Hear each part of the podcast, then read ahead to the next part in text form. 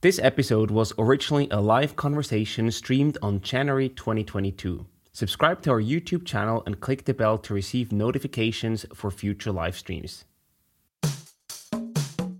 You need to have patterns, repeatable patterns that you can demonstrate, because essentially people buy a projection into the future, and they don't buy a fantasy, they buy a projection.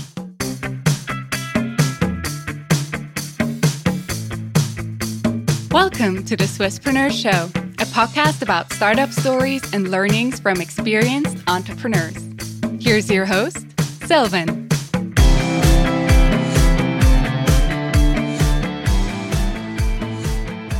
Happy Friday, everyone. Welcome to today's live session. It's my pleasure to introduce our guest today, Heiner Grüter. Heiner, a very well welcome, and thank you so much for joining us today. Thanks for the invitation, Silvan. You are the CEO at Meridian Partners, a strategy and M&A consultant. And in the past, you've actually also been the CEO at Unique, for example, one of our identified startup mafias. So I first want to talk about this topic real quick before we dive into the M&A world. What was so special about Unique that gave rise to so many new companies over time? I think probably first of all, it's a matter of timing. So Unique was one of the early movers in this digital agency space in Switzerland, and one of the bigger ones. So I think naturally people have been, within the space very early on. They've seen the boom and bust, and through that obviously gained some significant experience about what works and what doesn't work. I think a second aspect is the company was successful because it had very talented people. So that's always a good source for successful entrepreneurial ventures. And the third one was related to the timing. When you're building your company as an early mover, you know yourself, you need a very entrepreneurial spirit. And I think that's probably been the three main drivers when I think about it, why there's been quite a few companies coming out of the Unique universe.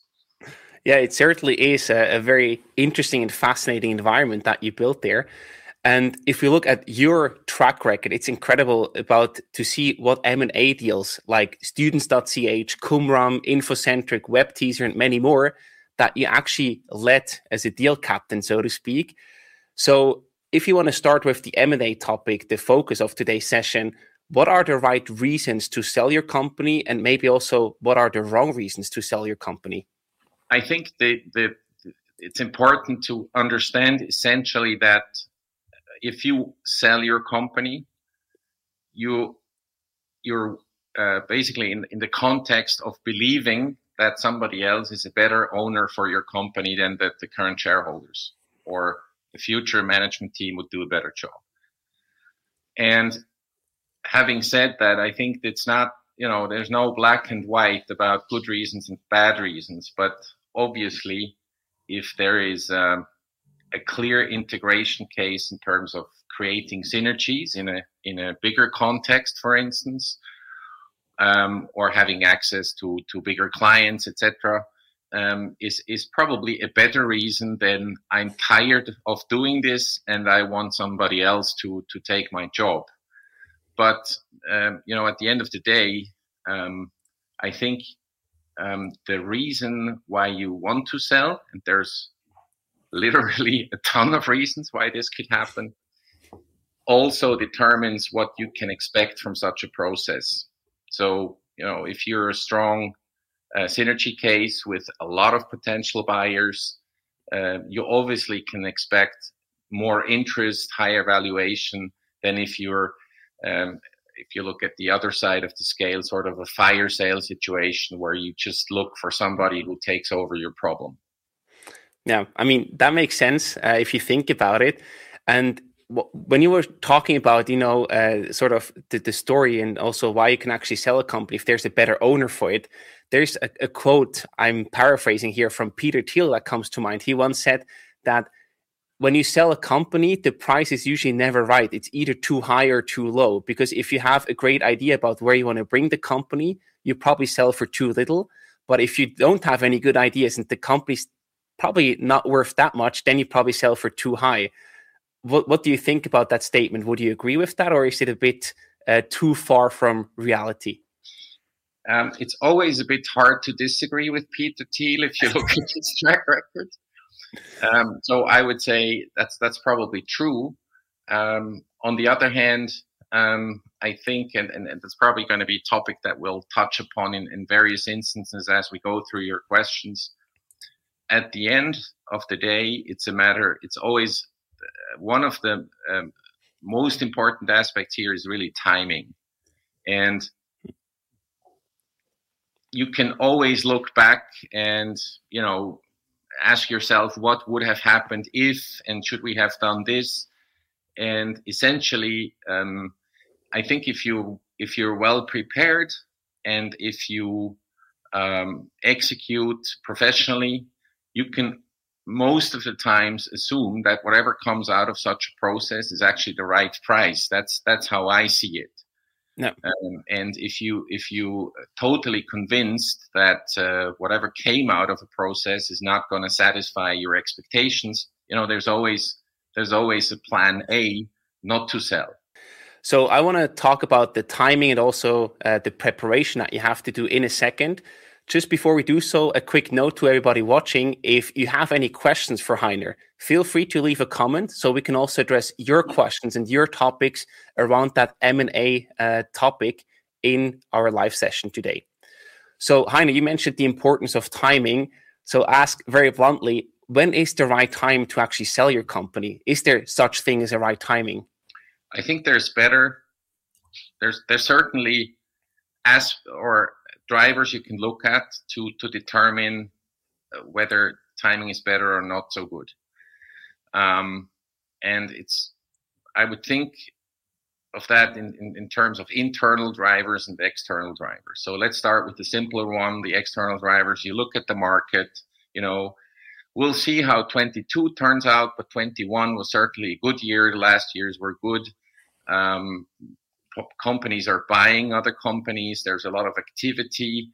The overall constitution of the economy, despite some of the irritations that we have, is still very solid.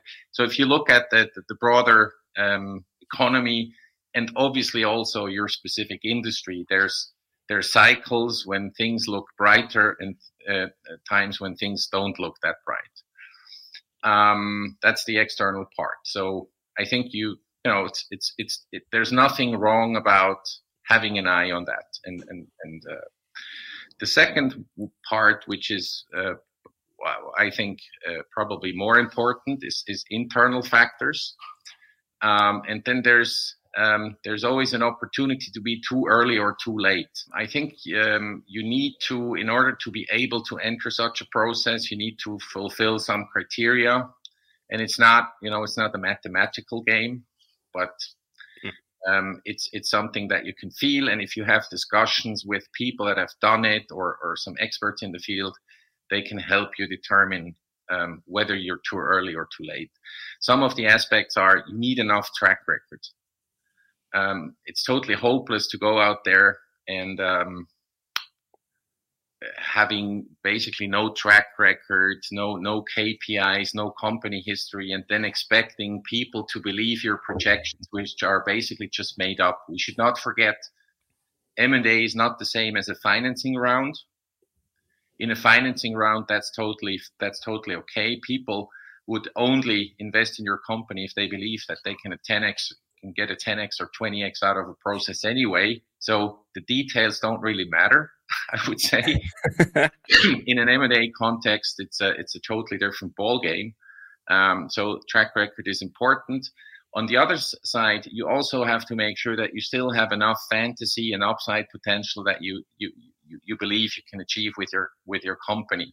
So if you're basically exhausted, if you run out of growth ideas, it's too late to then go to the market. Yeah. And then there's obviously some other aspects, operational stability, positive momentum, etc. You mentioned the importance of, you know, having something to show, some KPIs, some track record. Are there any certain numbers where you say, hey, below these numbers, it doesn't make even sense to think about an M&A or exit strategy because it's way too early? Is there such a threshold? It really depends on the industry. I think it also depends a little bit on the basically strategic rationale. So, you know, if you want to measure that by revenue or profitability, I think it's not possible. There's, you know, certain rules of thumb, like if you're a SaaS business and you want to sell to a US company, don't go there if you're below 5 million ARR. But those are rules of thumb, and right. I don't think they're applicable in any specific case. I would say what's important is you need to have patterns, repeatable patterns that you can demonstrate, because essentially people buy a projection into the future, and they don't buy a fantasy, they buy a projection. And that's a clear distinction. So you need, when I say track record, I mean not only numbers, but also relationships, you know, simple things like we make 15 calls and sell one piece of software. Yeah. If you have some consistency, then you have some predictability. Critical size is certainly also a topic, but that's hard to measure in clear numbers. I think what's also very important, people should not forget, is the sheer fact of secured funding. So sometimes I see situations where people say, you know, we'll run out of cash 6 months from now, so maybe we should better sell. That's bad timing. You need to make sure, whether it's through financing rounds or company already being profitable, that you don't run out of cash during the process, because it just puts you under time pressure, something you really want to avoid. Then, you know, you mentioned one thing, that you have to have that predictability, so to also add value to the company that might eventually buy you. So what are the different options that I can choose from for my M&A strategy? Or asked differently, what are the reasons why a different company, another company, should buy my company? It's really, I mean, you have a whole set of motifs. It can go from let's say, in an extreme case, pure IP situation. You have developed something that's just very important, know-how, protectable IP. Company has no revenue, has no profitability. I mean, a typical case you would see in the biotech space, for instance, in Switzerland. On the other end, you see, you know, in a much more mature case, it really boils down to numbers and synergies and how much cost synergies do we get, etc., etc. I think as a general rule, it's important in the situation to really put yourself in the shoes of the potential buyer. I think one mistake to avoid is to project your thinking too much into the buyer's mind.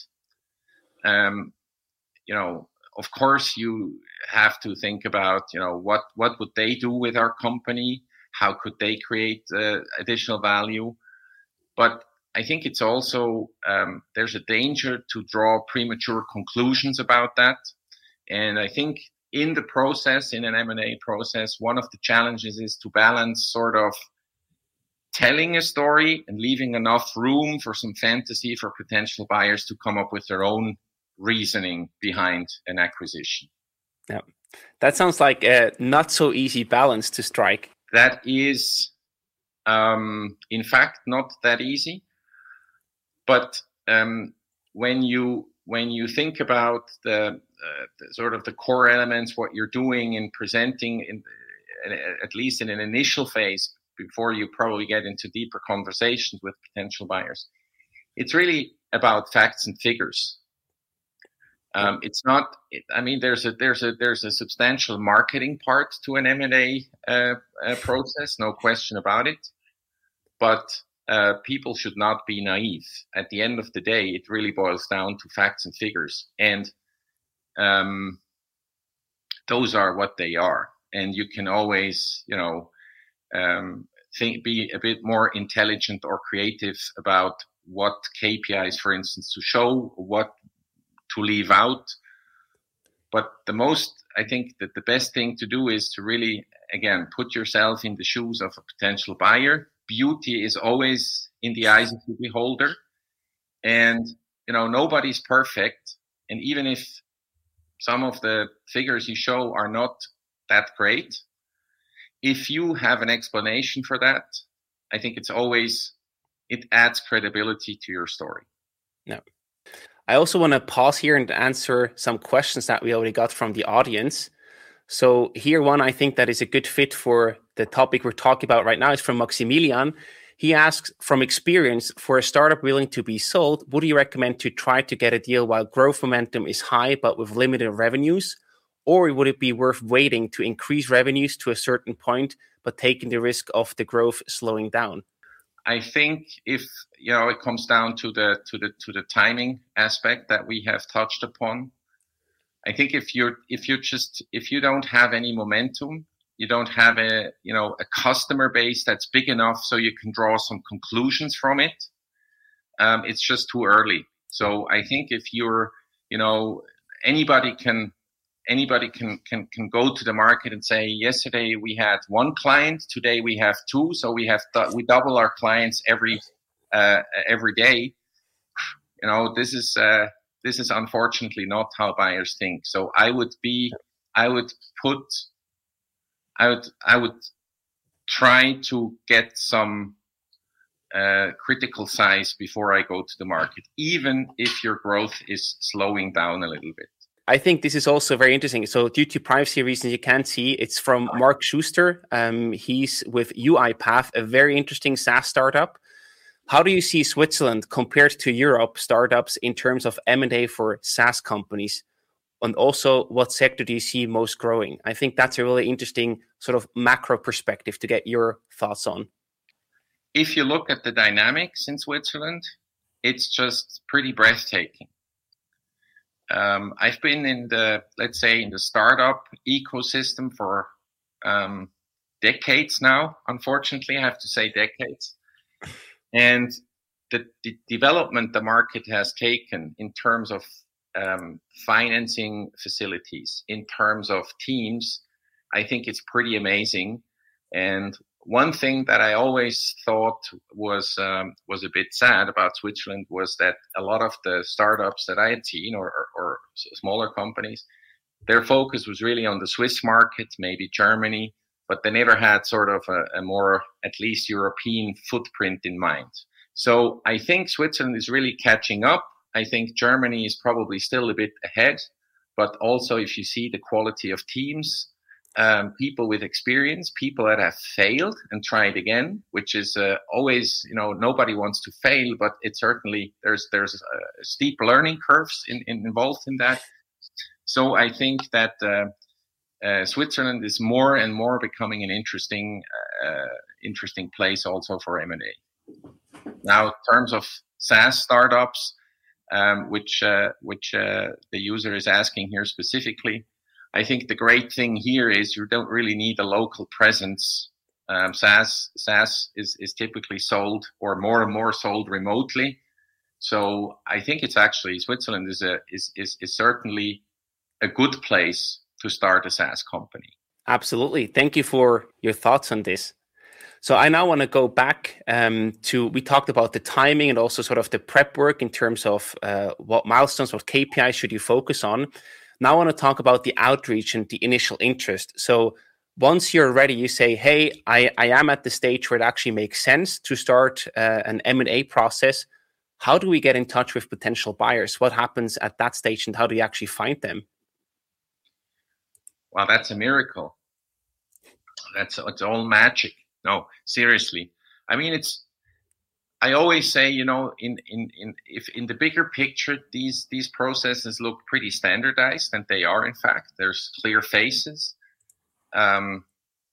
in practical terms, they tend to turn out a bit chaotic every once in a while. I think that's sort of the challenge to manage that over time. So it all starts with, or I should also add that you need to be, fortunately, there's a good word now for this, you need to be agile.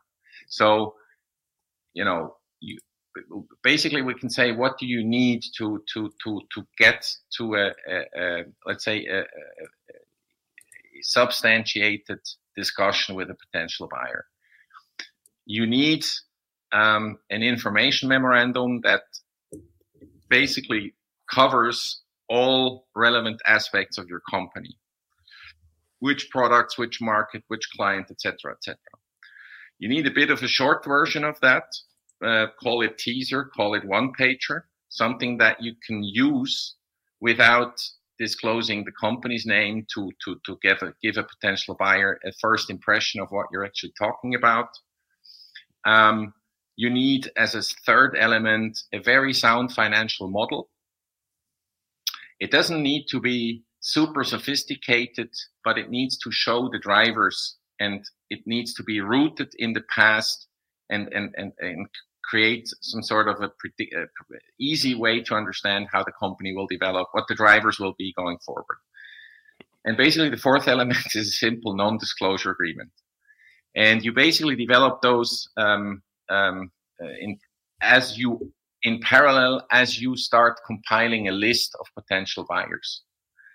Why in parallel? Well, the reality is you don't do this, you know, of course there's phases where you focus on one thing and on the other, but as you move with the, for instance, with the information memorandum, you start realizing what the real strategic rationale of a potential buyer could be, and that has obviously an impact on the question who you would contact, who could be on your shortlist.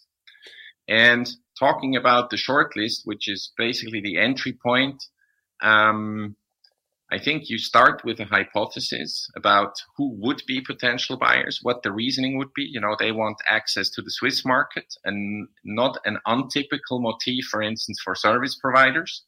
Mm-hmm. It's an interesting market, hard to get in. You know, why not buy number 1, 2, 3 in this market and have the footprint? And then you start thinking who on the planet could have that strategic intent, and basically starting from that, you then try to narrow down your search. In terms of geography, size, you know, you start getting a feeling of the valuation of your company, mm-hmm. and you do basically some reverse engineering and say, how big would a potential buyer have to be in order to be able to finance such a transaction? It doesn't help if you get a lot of interest from people that don't have any money, right? Sure. You basically then iterate those and you know, at a given point in time, your investment story that you present in the information memorandum logically connects to the list of potential buyers that you have on your list. And that's when the adventure, the go-to-market, so to say, starts. Is there any certain number that you would recommend to have on that short list, you know, where you say, we should at least reach out to 20 or 100 companies? Or what's your take there? Does that even make sense to have a fixed number in your head? I wouldn't say it makes sense to have a fixed number. It depends a little bit on the conviction that you have about your rationale. So if you give you an example, if you know there's a company or there's 5 companies in a specific industry that are heavily consolidating the industry, buying local heroes in all the countries, then you probably don't need 50 of those to have a success in your process, because you have to assume that if you have a good story to tell, one of these guys will say, you know, we're in the business of consolidating these players, so why not consolidate and acquire this player? If your story becomes a little bit more fuzzy, you know, it's with any search process, then your list has to be longer. I could not give you an exact number, but I would say that when I do, when I create such lists and when before we start, I think a reasonable number is between 50 and 100 names. Yeah, got it.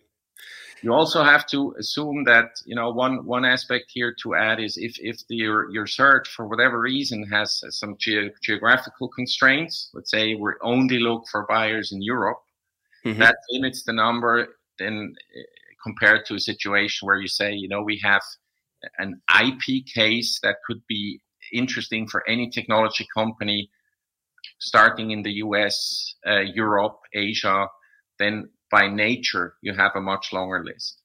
Right. You should also keep in mind that somehow you need to be able to then manage the work that comes with contacting the people. That's why I say there's also an upper limit. Yeah, that makes a lot of sense. That's often forgotten, I could imagine, where you just think, oh, yeah, the more the better. But then you also have to interact with all of them if you reach out to them. And that's actually my next question. You know, how do you actually reach out to them? Do you just send them a cold email? Do you try to leverage any introduction or any personal connections? How do you then send out and distribute the teaser, the one page that you created to the potential buyers? I think that one important thing here to keep in mind is that the market has significantly changed. In the last years, it's become more and more, professional, to the extent that people have no problem interacting with people they've never talked to before. So it's not a problem to enter such a discussion basically via email. It really depends on, It's really important that you try to identify the right person to talk to. So there's always in typical situations where you have also bigger companies to sell, you typically would talk to companies that have an M&A department, and their job is to look for interesting candidates. So they don't get confused just because somebody gets in contact with them. But you combine that very systematic approach, obviously, with some personal relations that you have. I think through that, you typically get to a very solid list of potential candidates. And in that outreach, what role does the management, also the founders, in case of a startup, play? Do they actively send out those information, or would you recommend to go through a third party like you and use your services? What would you recommend there to actually do that initial outreach? I would strongly recommend to use a third party for that, because you want to really keep confidentiality. And you cannot do that if you say, hello, I'm Silvan from company XYZ. Would you be interested in talking about potentially acquiring our company? So one reason to actually work with M&A advisors is to keep confidentiality very early on in the process, and I would always recommend to do that, and then get in contact with those based on a teaser document that doesn't even tell the name of the company. Yeah. Such a teaser document still needs to be precise enough, so you can't say, you know, we're selling a software company in Europe, would you be interested? That's just not precise enough. So you need to find the right balance between disclosing some interesting facts about your company and at the same time making sure that it's not too obvious who you're selling. This talk is supported by Small PDF, the successful Swiss scale-up making PDF easy for over 1 billion people around the world since 2013. You may remember them from a previous podcast we hosted with their CEO, Dennis Just. Their mission is to make PDFs and life easy for people across the world, a mission made possible with their 90-plus amazing employees across Zurich, Belgrade, and Barcelona. If you want to join this fast-growing Swiss scale-up, visit smallpdf.com/Swisspreneur and apply. And I think that's also, I don't want to dig too deep into that, but you also have a certain reputational risk, right? Because if your clients would hear that you're trying to sell the company, you might actually even lose some of your clients. So that confidentiality that you mentioned, that's really important to also be professional and don't have any rumors in the market. That's true. That's true. And I think it also says something about the professionality of your company. If you're being professional with regards to confidentiality. On the other hand, I think you also don't need to be too paranoid about that. You know, I've hardly ever seen situations where I had the impression that somebody that was involved somehow abused this information to either, you know, hire people away from you or talk to your clients. You know, if you're talking to the right person, those guys are typically very professional, and realistically, they're also not too close to the operational business. So the M&A guy typically doesn't go for lunch with the HR department. Yep. So I would be professional, but not paranoid. I mean, at the end of the day, you want to get in contact with these people.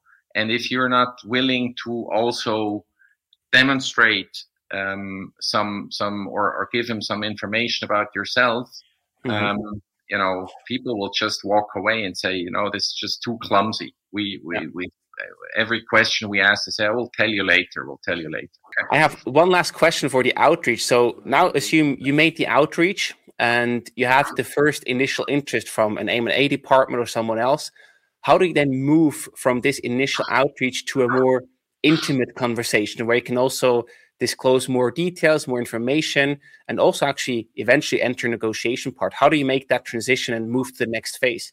Very practically speaking, once you have sent out this teaser, maybe you had an initial phone conversation because somebody has some, you know, first questions about it. Then the first magic moment is basically that the potential buyer would sign a non-disclosure agreement, and then you provide actually the information memorandum. Not before that. And that's also the first time they actually formally know who the sellers are. Yeah. Following that, you get some add-on questions that can most of the time be handled, or hopefully be handled, by the M&A advisor, because he or she understands well enough what they're actually selling. And so my role in that would then be to also qualify the interest. You know, you don't want to spend your time with people that are just tire kicking or want to, you know, are bored and think, you know, great, I have another information memorandum to read over the weekend. It's always interesting to know what other people do. So trying to qualify that is important. If you have the impression that there's some serious interest and there's also a match, you also want to rule out people that are interested for the wrong reasons. Doesn't happen very often, but you know, if somebody tells you it's great that you have 100% SaaS revenue, but actually you make 80% time and material and 20% SaaS revenue, it's probably the moment to clarify that. And that's then follow up with Q&A sessions with typically CEO, CTO, CFO, whoever is can basically give a good picture or answer some of the questions. And the goal is eventually to get potential buyers to demonstrate their interest in a meaningful way.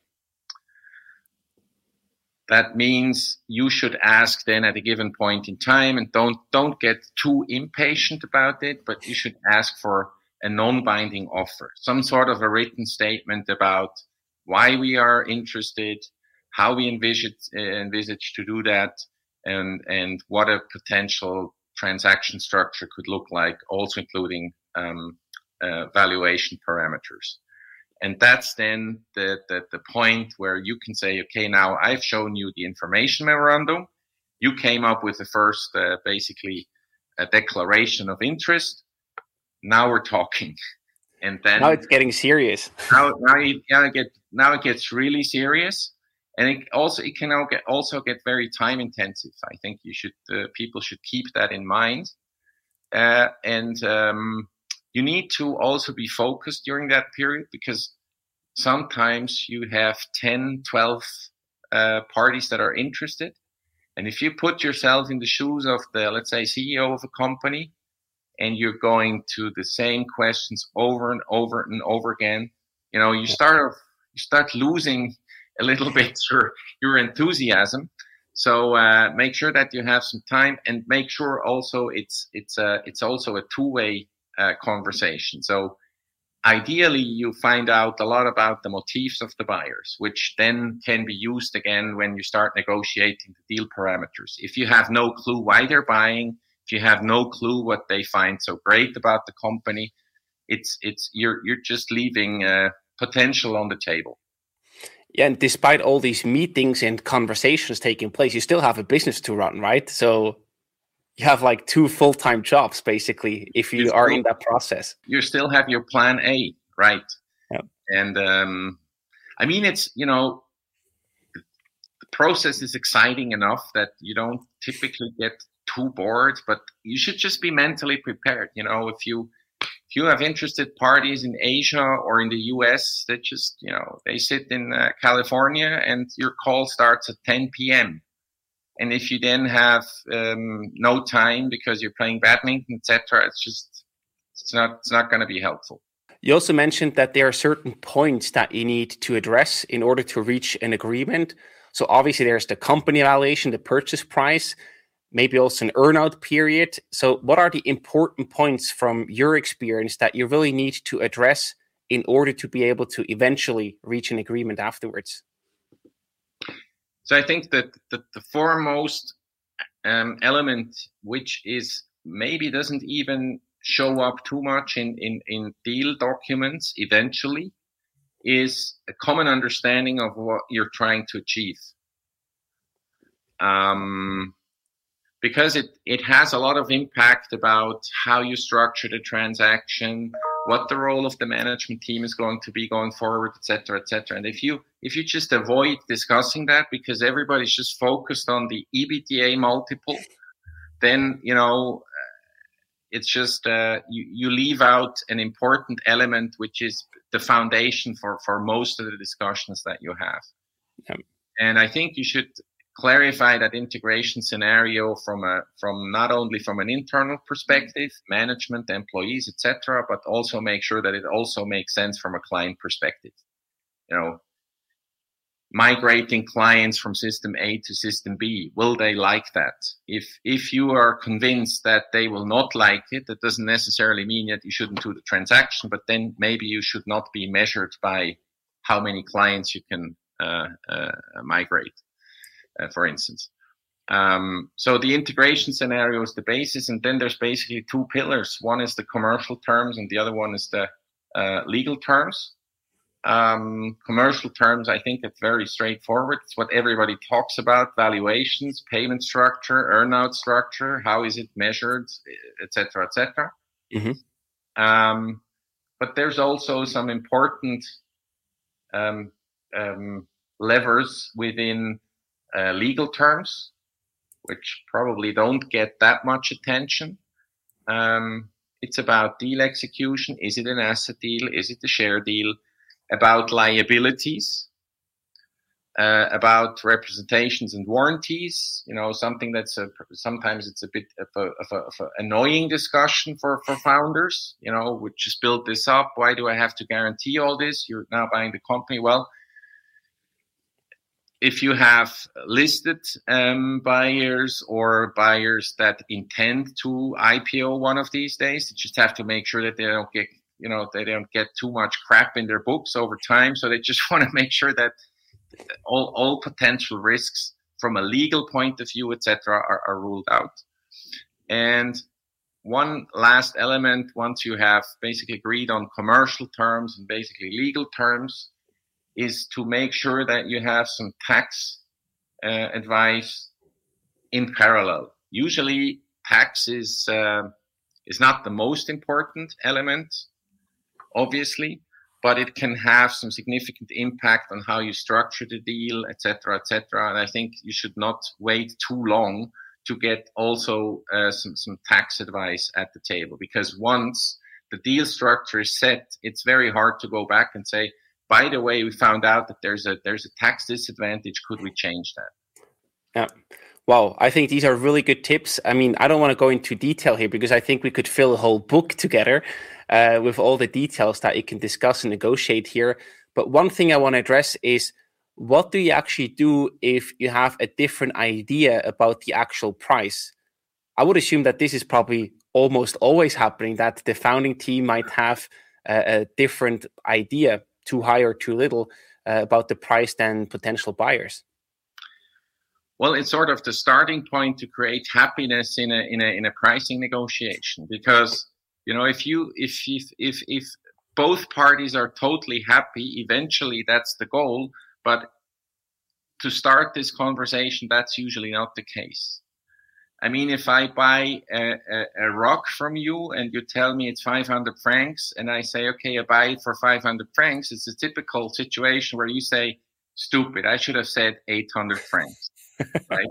So you need to make sure that you also create some room for both sides to sort of making sure that they have gotten the most out of the situation. It doesn't mean you have to poker too high. It's not a game. It's professionals negotiating amongst each others. But I'm just saying this conflict is sort of, it also creates the sort of happiness with the outcome at the end of the negotiation.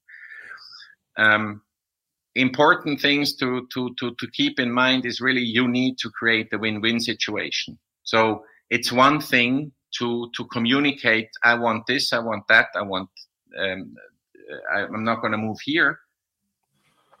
It's, if you need two parties to sign a document, it's, you should also spend some time thinking about the situation of the other party.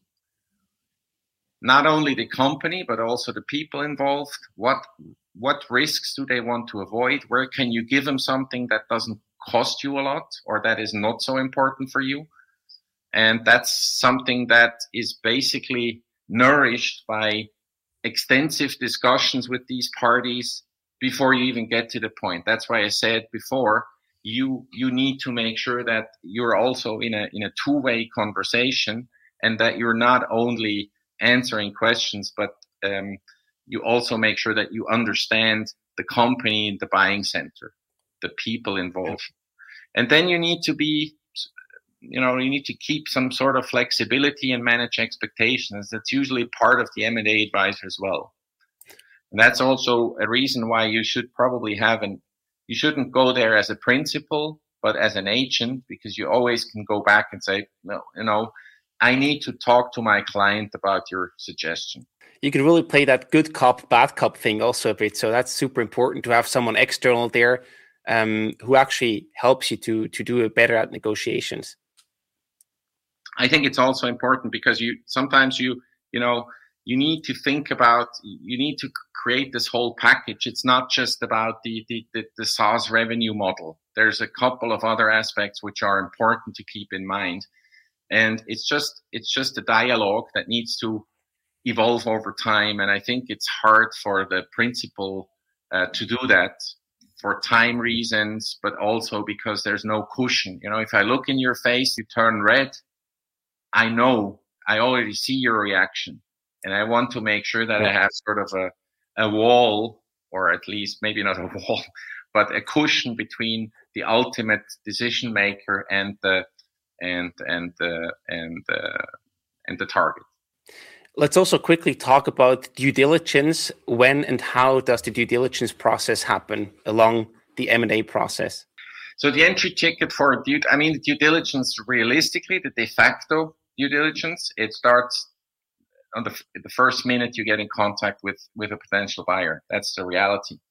That's not what you mean with due diligence, but I think it's important to understand you're building a level of trust on both sides. So if you miss every deadline that you communicate in the run up to the due diligence, you know, it leaves the impression that those probably not the most reliable guys you could ever imagine. So if they tell you it's 7, you better check twice.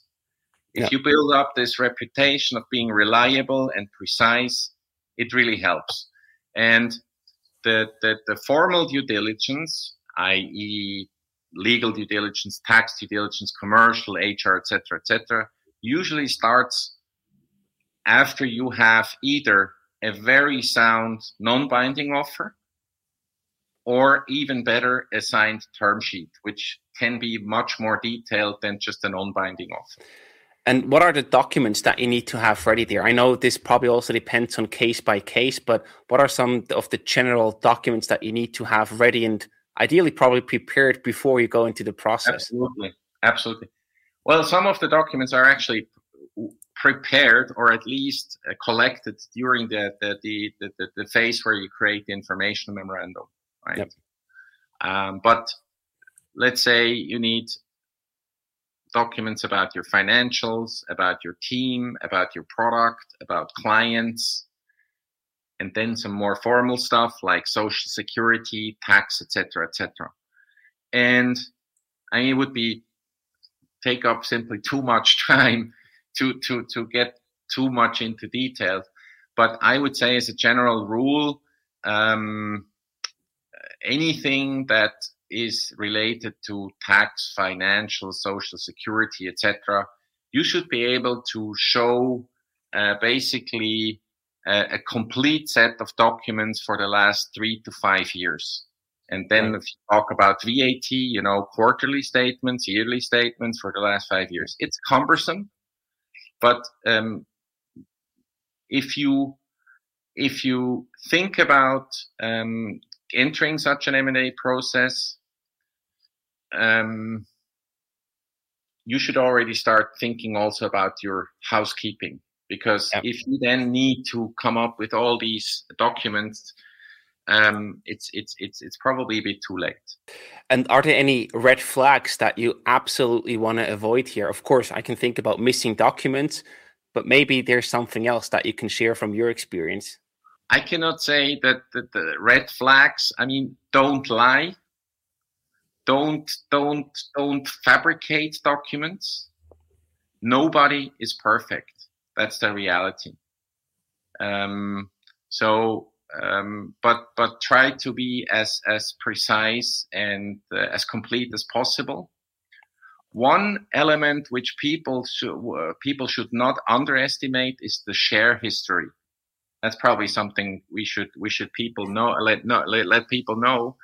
A buyer wants to understand the chain of ownership of 100% of the shares, and it needs to be documented in the right way. And a lot of companies don't have that, and it's usually pretty time intensive to get all the right legal documents. Sometimes you have to go back to shareholders that sold and say, we need an accession here, etc., etc. That takes some time. I wouldn't underestimate that. That's one of the classics people typically don't see. Maybe also one situation that I can imagine is, I don't know how severe it is, but maybe you see, we don't have a legal action coming against us here in that case, but maybe that's something that might come up in the future. We just don't know yet. Maybe you have a risk of losing one of your biggest clients, but you're not sure yet. How proactively do you communicate these things, and how do you decide what you actually share with a potential buyer and what you don't share? I would always suggest to bring that up in internal discussions, not with potential buyers, but in internal discussions very early on. Mm-hmm. So people should keep in mind also, when you think about the role of the M&A advisor, I'm like a doctor. If I don't understand the situation of your body, how you feel, etc., etc., don't tell me your back doesn't ache if it aches. My diagnosis will always be wrong if I don't understand the situation. I don't have all the facts. And I think you should not be paranoid, because buyers are totally aware that there's business risks. You know, there's always a biggest client, and yes, there's an end date to that contract. And if they're not totally stupid, they will ask you for a list of the, I don't know, 10, 20, 30% biggest clients, maybe all of the clients, and they want to know what types of contract that they have. So you don't have to go to the client, to the buyer and say, you know, they could terminate, and actually they could terminate. I think that's, those are basically business risks.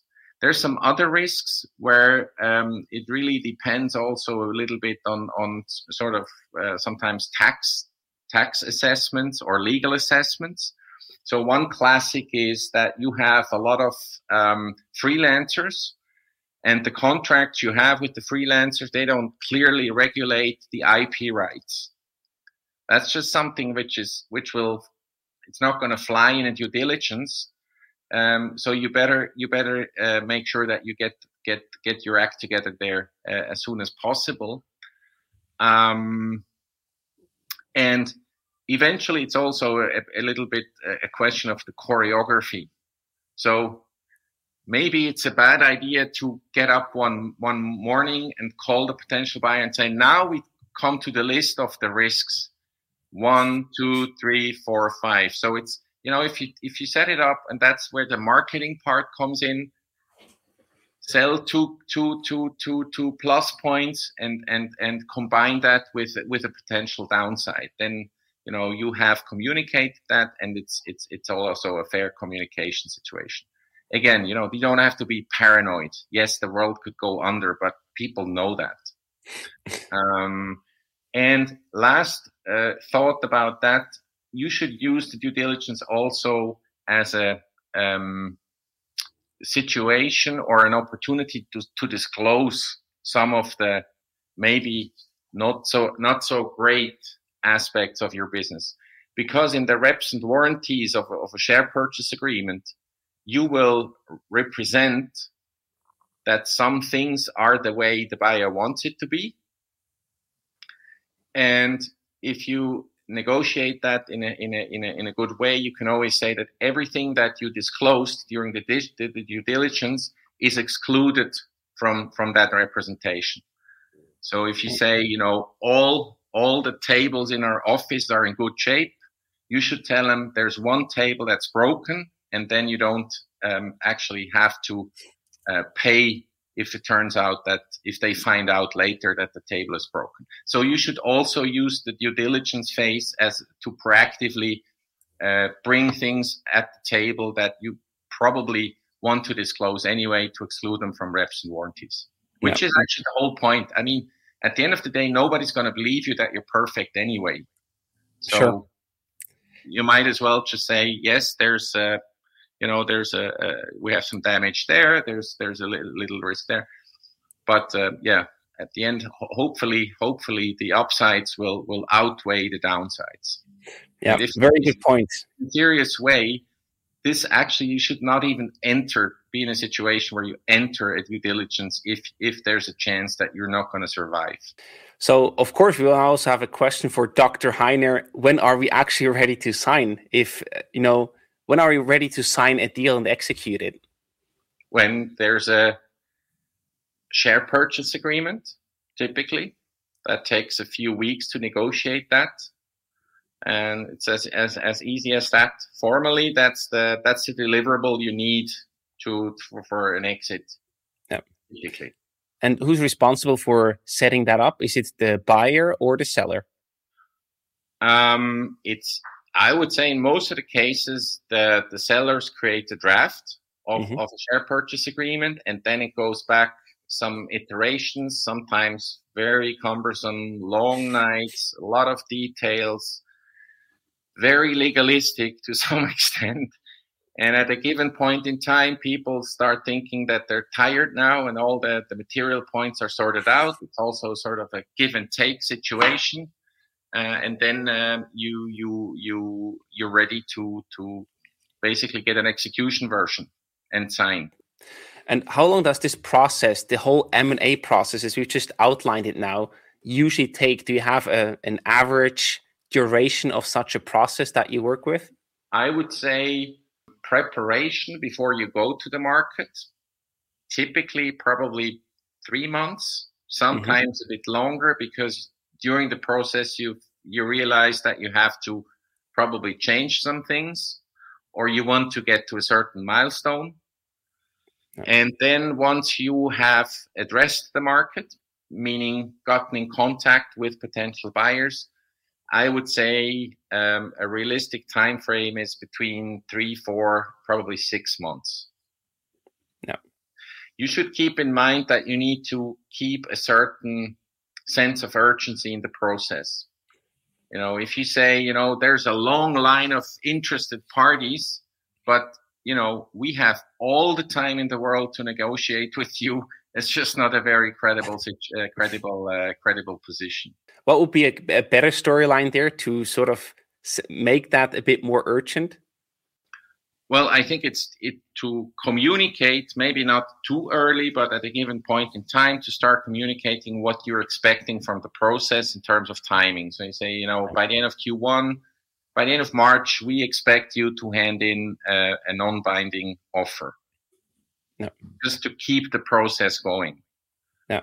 Really drive the process. So it could become, you know, sort of a you know, it's like when you, it's like buying something, anything.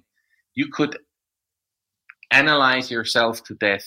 So at a given point in time, you also have to make up your mind and say, well, you know, that's good enough to at least get to the point where we reach the next milestone, i.e. a non-binding offer or a term sheet. So now assume that the deal closed, but usually the deal, after, even after signing, is not fully done, right? So what happens after the closing? You still have some reps and warranties, as you mentioned before, and you also might have to stay on with the buyer a bit longer. Most of the times, the people aspect of buying a company is important enough that a buyer would like the core people to continue for a while, or at least to make sure that there's a professional transition. Yep. And it could be anywhere from 1 year to probably 2, 2.5, or 3 years. It's actually been less dramatic in recent periods, I think, but it really also depends on your business model. Mm-hmm. I mean, if you're a professional service firm, and it's really about all the talents you have. You don't have your own product, and you basically buy these people. And the other part is that you have your representations and warranties for a period of 18 months up to a couple of years, depending on what type of rep and warranty. That's usually not a dramatic thing, because if you've done your job, you should not get a problem with that, but still it's sort of lingering around, and until you are to some extent on the hook for this during this period. So I think now we covered the full process from how am I exit ready until the signing of the deal and beyond that. Are there any last tips or additional thoughts that you want to share with the audience today? I think we covered, honestly, a lot. Maybe one aspect that I would like to stress here is, please be realistic. I mean, there's a couple of studies in Switzerland now about how many companies actually achieve an exit, and the number is around 6%. So, you better always have a plan A, because it's not like the typical thing that happens. And in order to finish first, you have to first finish. So I think, be realistic. To get to an exit is astonishing enough. And then to get to whatever fantasy valuation is even less probable. Yeah, I would say don't be too focused on the exit, especially in the early days. Always have your plan A, because it could always, for whatever reason, could be that process doesn't result in an exit. Timing is important. We talked about it. Don't be too early. Don't be too late. And if you enter the process, enjoy the ride. It's a roller coaster emotionally. Everybody you speak to would say, there's been times where I loved it. There's been times where I hated it. I was convinced 15 times that the deal would fall apart. So you're always sort of oscillating between total euphoria and the deep depression, and you need to make sure that those emotions don't get too out of control, and just think that it's given that not very many people actually achieve an exit, it's sort of a unique experience and a great learning experience. I feel like we could talk on for many more hours, but I think we're going to stop here. Heiner, thank you so much for sharing all these wonderful insights. It's been super impressive and also very insightful. So thank you so much for joining us today. And we're super excited to see what other companies you'll help to sell in the future. I'm sure there are a few deals in the making. There are. Thanks a lot, Silvan. It was great questions. Thanks a lot.